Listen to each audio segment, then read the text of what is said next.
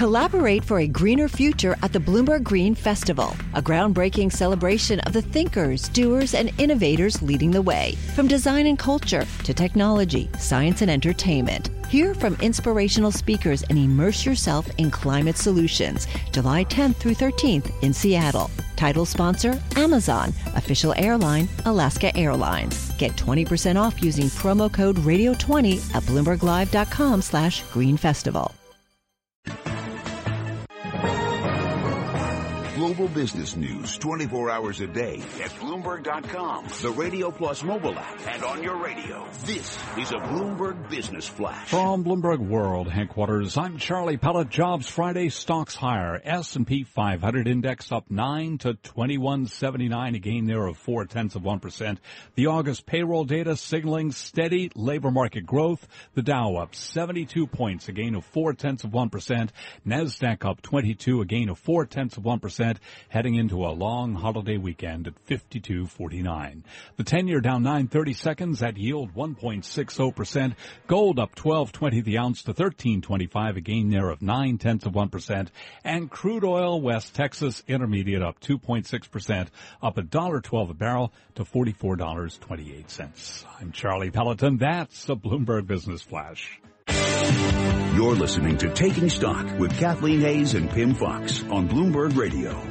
Live at the 2016 U.S. Tennis Open, Flushing Meadows, Corona Park, Queens, and it would not be a trip to the Open for me and Bloomberg Radio if we did not sit down and talk with Ken Solomon. He's CEO and chairman of the board for the Tennis Channel, based in Santa Monica, but he's a globetrotter and he's in New York today, ringing the Nasdaq, I might add. But a very spe- you've done this before, you and Martina Navratilova, but this time it's a very special ringing for you, Mr. Solomon. Why? Well, it was. We, as you know, Kathleen, we uh, we had a, uh, a, merger with Sinclair Broadcasting Group earlier this year. Uh, we were purchased by them, uh, a, a, good friend of the largest independent broadcasting uh, TV station group in the country um, among other things. And so we are now not only a bell ringer, but we are a member of NASDAQ, and it was really fun uh, to be up there and actually be part of the club, not just to be hoping to become part of the club. You know, you have such a long career in television. I won't even list all the places you've worked. Thank you. But, you know, and I think a lot of people have been rooting for you because to say, well, we're going to start a tennis channel, okay? And we're going to make it work against ESPN, against CBS, or other big networks grabbing the finals and stuff.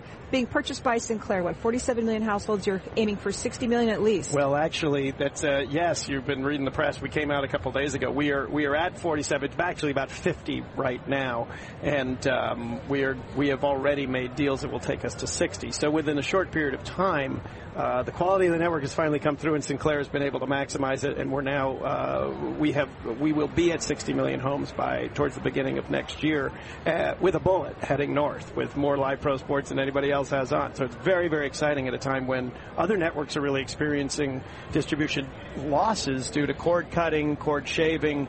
Um, some have uh, the blush has been off the rose, and people have realized, wait a minute, I'm not getting the sport I thought I signed up for. When you know here at Tennis Channel, obviously we have 95% of the tennis hours, and uh, you know in the United States, uh, and not only on Tennis Channel but also on Tennis Channel Plus and on the on the digital. So it's really really exciting, and it's our moment to be going up while everybody else is kind of going down a little bit. So you and your team, what is the number one thing if you had to pick all the things that you think made this success, helped you hang in there? grow the network, grow the audience, and now have this very important merger, you know, joining up with Sinclair? And what's the number one thing on your list, on your to-do list to keep this going? Well, there's a lot on the to-do list. The thing that kept us going was we knew we had the goods. We knew that this sport with a dedicated platform was a better media solution than almost anything else out there. And this is an experiment. We're going to see how big it. Stand back. We don't know how big this thing's going to get, but um, on the to-do list really is not only scaling domestically and starting to look towards international markets. We're being begged by internationals to you know, this this logic works all around the world. We're going to be scaling our digital operations radically. Sinclair has a huge, you know, they got 181 television stations. Every one of those stations also has websites. They're standalone websites. It's a technology-based company as well, and so there is a very quick, precipitous scaling um, capitalizing on the base that we've already laid, not only with social media, but obviously with with with complementary over the top. Our over the top is not a cord cutting solution or a cord replacement. Sorry, a, a, a traditional replacement. It is complementary because there's so much great tennis out there all the time. Well, that's for sure. So I guess uh, the question is then how do you get people maybe who haven't played or don't watch so much, don't come to the Open to start watching? And I wonder part of the way you do that is if you make a documentary that brings people into the the, the, the sport and how it's developed in a in a, like a very uh, emotional way, right? Anytime you see something like about the Hoosiers or anything like that, it's a great on entry point for a lot of people. Tell us about this new documentary. Well, thank you. That's a perfect tee up, and, and I think Hoosiers is a good metaphor. Uh, we are uh, premiering this week um, a new documentary that really has been many, many, many years in the making called Barnstormers: The Birth of Pro Tennis. And the little known story is that tennis players had to make a, an incredibly painful choice all the way up until 1967 that if they were to win, and Rod Laver told this story last night along with, uh, you know, about he and Bobby Kramer and uh, Bob Kramer, who really started this, and, and Bobby Riggs, that, uh, and Lew Hoad and Pancho Gonzalez and Ken Rosewall, all of these guys would win majors, the championships, which were not open. They were amateur according to status. And if you took one dollar, if you tried to make a living doing the thing that you loved, which was playing tennis, you were forbidden from playing. And so you had to make the very hard choice of if I just won the Grand Slam, and Rod, as Rod Laver did, if I want to keep playing tennis, I have to take a dollar, and if I take a dollar, I can no longer play here at Wimbledon. He thought he'd never play there again, and it took all the way until 1967 for Wimbledon, who really was the pace setter, to say, okay, we're going to allow a pro match to be played um, after the traditional Wimbledon match, and if they sell out the stands, then we will create pro t- uh, open tennis. Um, it is a fascinating story. These guys would literally be in the back of cars going from city to the best players on the planet.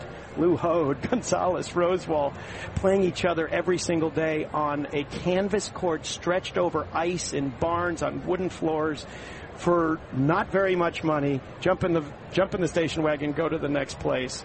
Um, meanwhile, their counterparts who were amateurs but getting paid probably in some way, shape, or form by the um, the the um, international associations that back those amateur players were probably getting paid a fair amount of money. So it is a fabulous story, and that is bringing new people into the into the sport for sure. Final question: do We have a new story evolving, a long-awaited story of American tennis players, particularly on the men's side, really stepping up in tennis. Jack Sock, nice win today. He's playing great. You know, I don't know that this is all that new at Tennis Channel if you watch every day. Unfortunately, now that we're on basic almost everywhere, basic packages now or will be very soon, you're going to see people like Stevie Johnson and Jack Sock, and you know, Jack just you know Cilic, a phenomenal player beating Cilic. You you had Brian Harrison, you know, stepping up and beating Raonic on the court right now. Stevie Johnson down two sets and five two and coming back and, and taking it. Every day, he's right.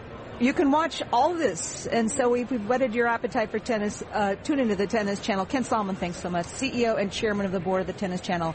Sam Lenga, thank you. Charlie Vollmer, thank you. Reggie Bazil, back in World Headquarters, thank you. I'm Kathleen Hays, and this is Bloomberg. Coming up, Bloomberg Law, our legal expert June Grasso tackling the big legal questions of the day from business and economics to finance. Coming up on Bloomberg Radio. Collaborate for a greener future at the Bloomberg Green Festival, a groundbreaking celebration of the thinkers, doers, and innovators leading the way, from design and culture to technology, science, and entertainment. Hear from inspirational speakers and immerse yourself in climate solutions. July 10th through 13th in Seattle. Title sponsor Amazon. Official airline Alaska Airlines. Get 20% off using promo code Radio20 at BloombergLive.com slash Green Festival.